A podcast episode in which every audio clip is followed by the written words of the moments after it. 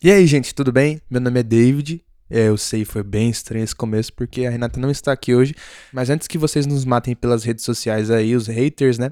É, a gente não pôde estar tá gravando esses episódios das semanas anteriores, né? Mas estamos de volta, estamos de volta o cacete, que só eu que voltei. A Renata ainda não voltou. Aliás, você poderia responder o grupo do WhatsApp, né, Renata? É, vamos ver aí, gente. Vamos fazer um mutirão. Quando a Renata volta, né? Essas férias aí povo já não aguenta mais, né? A gente, o povo quer podcast. Mas contudo, porém, entretanto, a Renata foi até que responsável, vamos dar esse crédito para ela. Ela deixou a parte dela do, do caso de hoje gravada. E ela não teve vergonha na cara, né? Porque olha a parte que ela deixou. Ela, ela deixou e aí tudo bem, só que ela não deixou e aí tudo bem ao vivo. Ela não gravou comigo esse aí tudo bem, entendeu? Então, tipo assim, ela quer passar uma falsidade. Ela queria que o episódio fosse o quê? Um episódio falso, como se ela estivesse aqui comigo, mas ela não está aqui comigo, entendeu? Vocês entenderam, gente? É isso aí mesmo. Mas, enfim, hoje é o caso da Priscila Belfort, que com certeza eu acho que é um dos casos mais emblemáticos dessa temporada. É... Eu acho que pra mim, pelo menos, é um dos mais misteriosos, porque essa menina, tipo, evaporou, mano, tá ligado? É... Não dá para entender realmente. Mas se você ainda não conhece esse caso, ou se você conhece, fica aqui com a gente para saber até o final dessa história que, cara, vai fazer você pensar até que foram extraterrestres que abduziram essa menina de tão estranho que esse caso é. E depois eu quero todo mundo comentando lá no grupo do Telegram, que a gente já tem lá. Tem o link lá no Instagram, arroba crimecastbr. E aí você entra lá no link da bio, que tá lá o link do Telegram, o link da Deezer, do Spotify, de tudo que você imagina sobre o Crimecast tá lá. E aí lá no grupo do Telegram a gente comenta sobre todos os casos que a gente aborda aqui. E é muito legal a interação de vocês lá. E a gente também gosta de receber bastante esse feedback, né? Que é muito importante pra gente continuar nosso trabalho, pra gente melhorar sempre. Claro, crítica construtiva, né? Não vem humilhar a gente não, que a gente também devolve. Aliás, falando em interação, é, lá no grupo do Telegram a gente tava comentando sobre o caso do Henry, né? Eu falei o que, gente? Eu falei o que? Eu sabia que tinha a mãe e o, e o padrasto estavam envolvidos, mas assim, também era óbvio, né? Tava na cara. Ela foi no salão de cabeleireiro, tá ligado? Tipo, depois, então que mãe é essa, né? Não dá para entender. Dá nojo, sabe? De gente assim. Mas. É, o legal é que a polícia conseguiu, né? A justiça tá meio que funcionando, graças a Deus. É legal quando a polícia trabalha para que as coisas funcionem. Mas, infelizmente, é, tem muitos Henrys né, no Brasil. E muitos Henrys que não são de um poder aquisitivo alto. E que às vezes é por isso que não chega é, a ser um caso midiático e às vezes eles não têm voz por isso também. É, é muito legal que estão resolvendo sim o caso do Henry, é muito importante, muito. Graças a Deus, né? Mas eu acho que falta muito assim ainda para o Brasil aprender com, com violência doméstica. A gente vê como o sistema é falho é, nessas questões, em várias questões, né? É, da justiça. É, na série Bom Dia Verônica, inclusive fica aí uma indicação para quem nunca assistiu. É, com a Camila Morgado, com a Taina Miller e com o do Moscovis como protagonistas. E essa série é, tipo, muito foda, tá ligado? É, escancara vários, vários aspectos do nosso sistema judiciário que a gente fala, putz, realmente. É e eles tratam isso de uma forma muito cirúrgica, tá ligado? E é produção brasileira, né, gente? Então é, tem aquele preconceito, sim, de muitos brasileiros. Muitos brasileiros têm esse preconceito de é, cinema nacional, de qualquer produção nacional, na verdade, porque isso é uma série. Mas, assim, vou te falar. Tem, tem é, trabalhos brasileiros que, tipo, patada nos gringos, tá ligado? Porque tá muito foda. Várias séries da Netflix também são produções brasileiras e estão muito assim. Tipo, a gente consegue fazer isso, tá ligado? E é o mais foda, porque o brasileiro tem talento, sim. O brasileiro é um, é um povo talentoso. Apesar de não ser um país tão, vamos dizer assim, evoluído em muitas questões, na cultura eu acho que o nosso país é muito rico. E a gente tem que aproveitar e tem que incentivar essa cultura que a gente tem, né?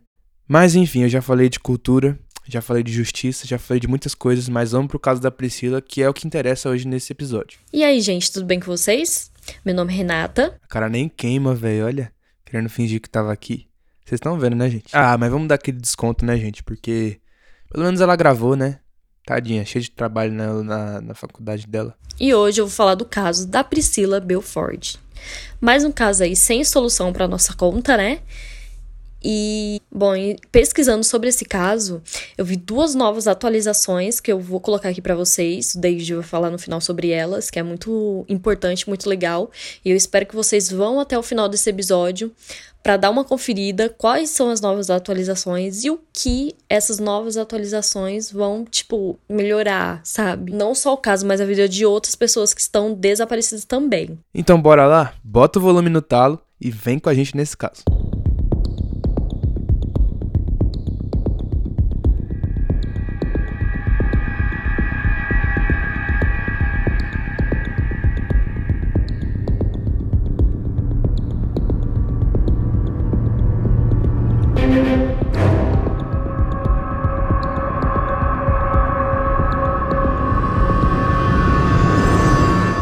Priscila Belford nasceu no Rio de Janeiro no dia 5 de dezembro de 1974.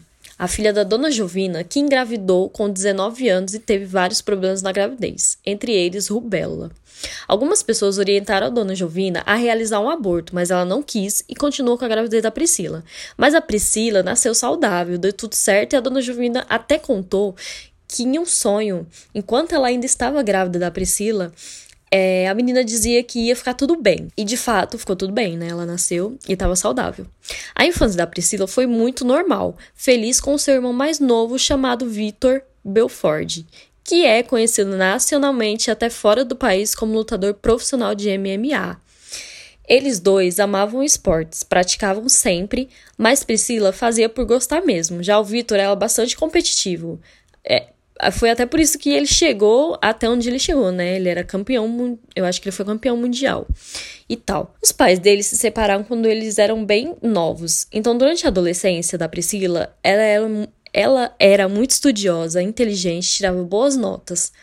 Mas logo com 16 anos de idade, ela foi diagnosticada com depressão. Gente, foi uma depressão muito forte, ela teve que fazer tratamento, tomar bastante remédio, e anos depois ela parecia estar bem melhor. Já estava namorando, trabalhando na Secretaria Municipal de Esporte e Lazer do Rio de Janeiro. Naquela época, é, a mãe dela achava que estava tudo bem, que estava tudo certo na vida da Priscila. Então a mãe dela conta que na mesma semana em que ela sumiu, o namorado dela queria que ela fosse até a casa dele para conhecer os pais dela e tal, mas a Priscila não estava muito afim. Então a mãe dela viu que a filha estava meio estranha, que não estava bem, que de alguma forma estava acontecendo alguma coisa, então ela decidiu ficar com a Priscila durante a semana inteira para dar algum tipo de suporte para a filha. No dia seguinte, após o convite do namorado, ele foi até a casa da Priscila e eles dois saíram para conversar. Mas depois da conversa, ela ficou, tipo, meio abatida, quieta na dela. Ela até comentou com a mãe que não queria mais namorar e tal, que não estava muito feliz. E então, na sexta-feira, dia 9 de janeiro de 2004, a Priscila tinha 29 anos de idade. Ela acordou e se queixou para a mãe que não estava bem. A mãe dela já estava preocupada com medo de ter acontecido alguma piora no quadro da depressão dela, né? Então ela disse que estava com cólica, estava com dor e que não queria trabalhar. A mãe dela já estava preocupada, deu alguns remédios para ela para ela para dor e ela tentou convencer ela de ir pro trabalho, porque eu acho que assim, ela já não estava indo faz uns dias, né? E até deu uma carona para ela até até o local que ela trabalhava. A mãe dela conta que no caminho para o trabalho ela estava bem quieta, não queria conversar e tal. Ela então deixou ela no trabalho e foi fazer algumas coisas lá na rua. Quando a Jovita voltou para casa, o namorado da Priscila liga para casa deles perguntando se a Priscila estava lá. Aí ela diz que não e que a Priscila estava no trabalho. No telefonema, ela escuta muito barulho atrás dele, assim. Aí, ele, aí ela pergunta pro rapaz onde é que ele tava, né? Tava aquela, barulheta toda. E ele responde que tava na rua, num orelhão. Então a Jovita acha aquilo tudo muito estranho, porque ele trabalhava no mesmo prédio que a Priscila. Ou seja, se ele quisesse mesmo ver ela, era só ele ir até o andar que ela trabalhava, né? Era bem fácil. Além daquele momento, era de expediente e ele também devia estar tá lá trabalhando. É, na esquisitice da ocasião, a mãe da Priscila resolveu então ligar para a irmã dela, que era a irmã, a irmã da mãe dela, que era tia da Priscila, que trabalhava ali perto do prédio onde a Priscila trabalhava, e pediu para que a irmã fosse lá ver se estava tudo bem com a Priscila. A irmã foi até lá e a Priscila estava bem. E tava tudo muito tranquilo naquele dia, então era a hora do almoço. E a Priscila foi sozinha, coisa que ela nunca fazia. Ela sempre almoçava ou com os colegas ou com o namorado dela. Então foi a última vez que ela foi vista. Então começaram a ir atrás. A mãe da Priscila já começou a mobilizar ali as pessoas, os amigos, os irmãos. O irmão da, da Priscila, o Vitor, foi até a polícia registrar o desaparecimento dela. Isso horas depois do ocorrido. É, Bom, era um fato bem comum, né, gente? Porque a polícia ela meio que espera 24 horas quando é uma pessoa adulta, porque ela, ela, eles pensam assim: ah, às vezes a pessoa atrasou, foi em algum outro lugar, é, mudou a rotina e tal, teve algum imprevisto, então eles esperam. Mas no caso, poderia ter tido uma influência por parte que o Vitor era meio que uma celebridade na época já, né? Então tava todo mundo aflito, porque a Priscila e seu irmão sempre ligavam para dizer onde estavam, e não era do perfil dela sumir por tanto tempo sem dar satisfação de onde ela estava para alguém.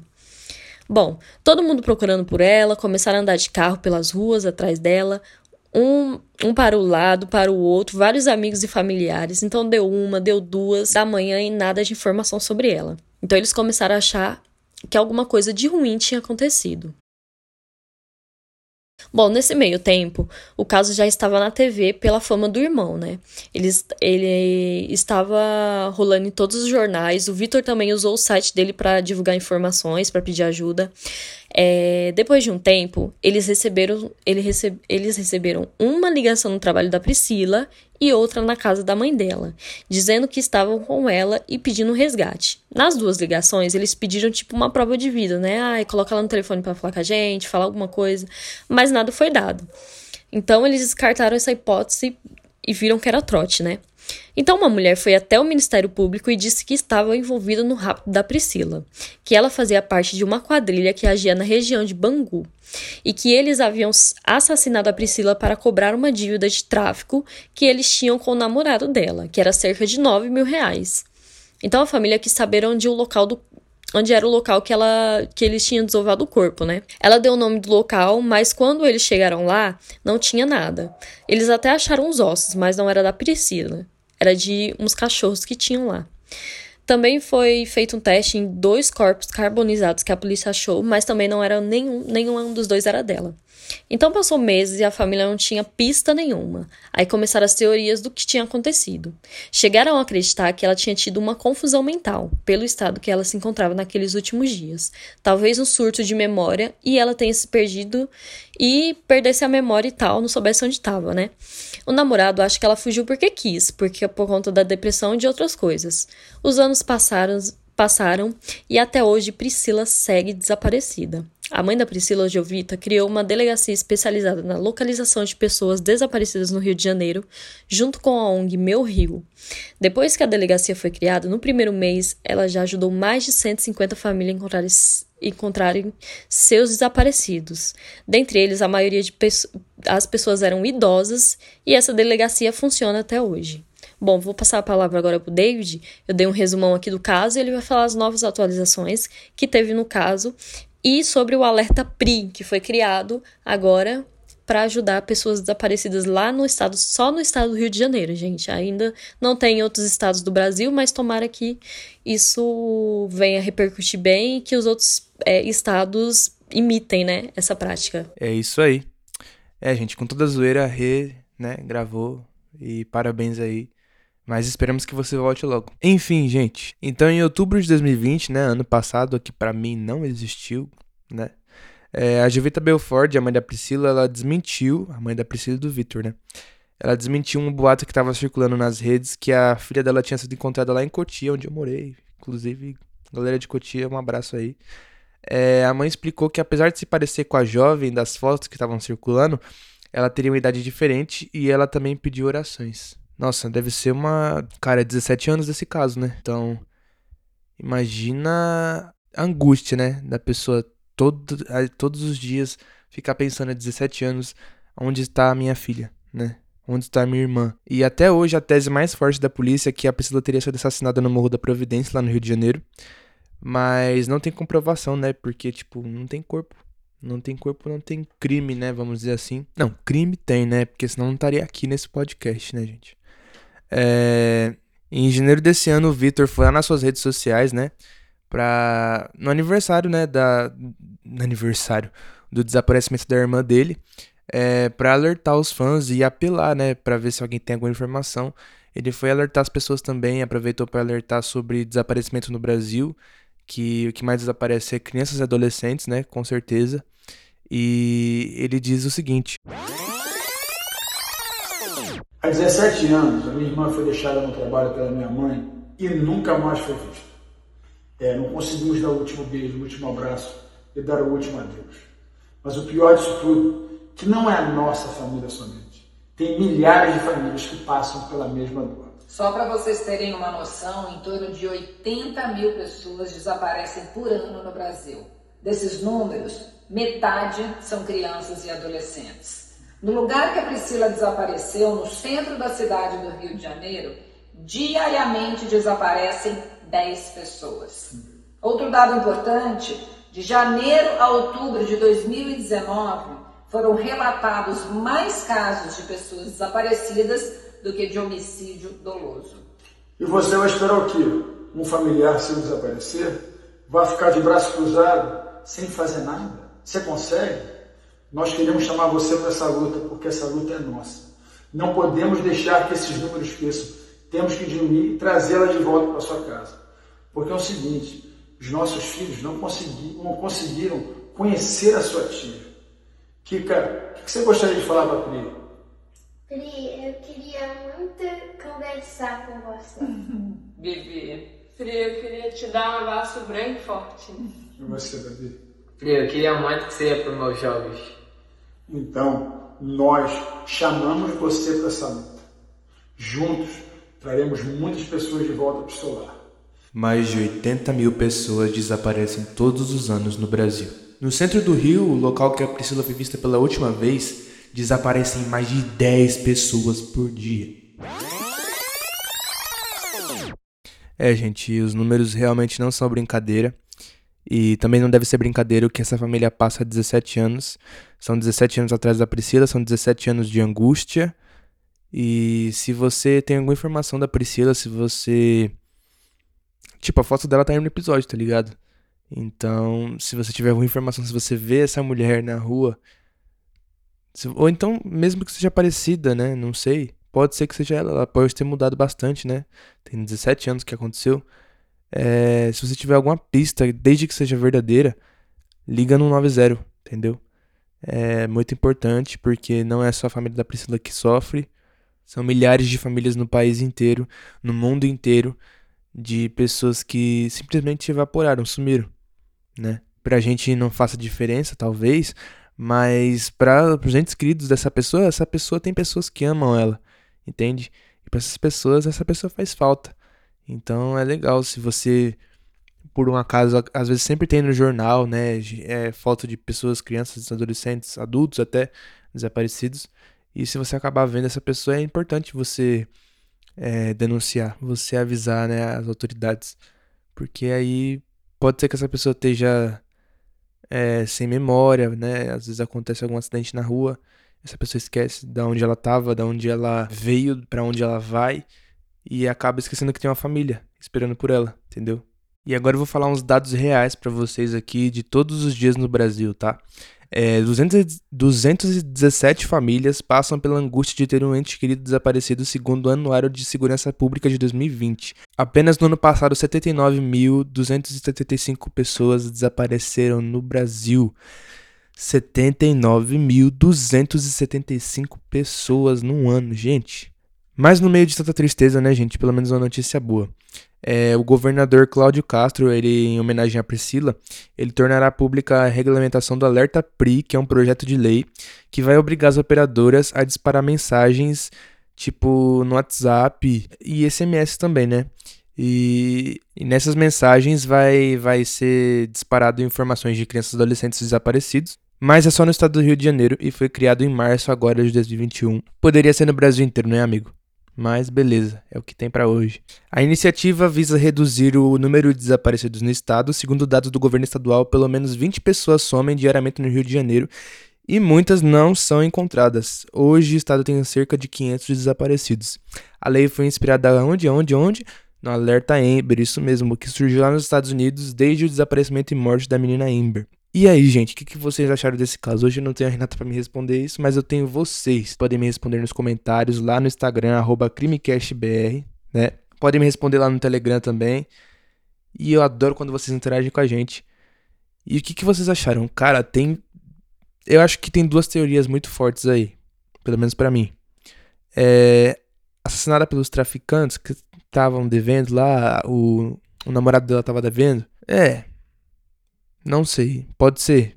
É uma, é uma explicação até plausível, só que tem aquele negócio do corpo que era osso de cachorro, na verdade. Então, isso meio que desmerece essa versão. Mas eu acredito pra caramba na versão que ela pode ter perdido a memória. Porque.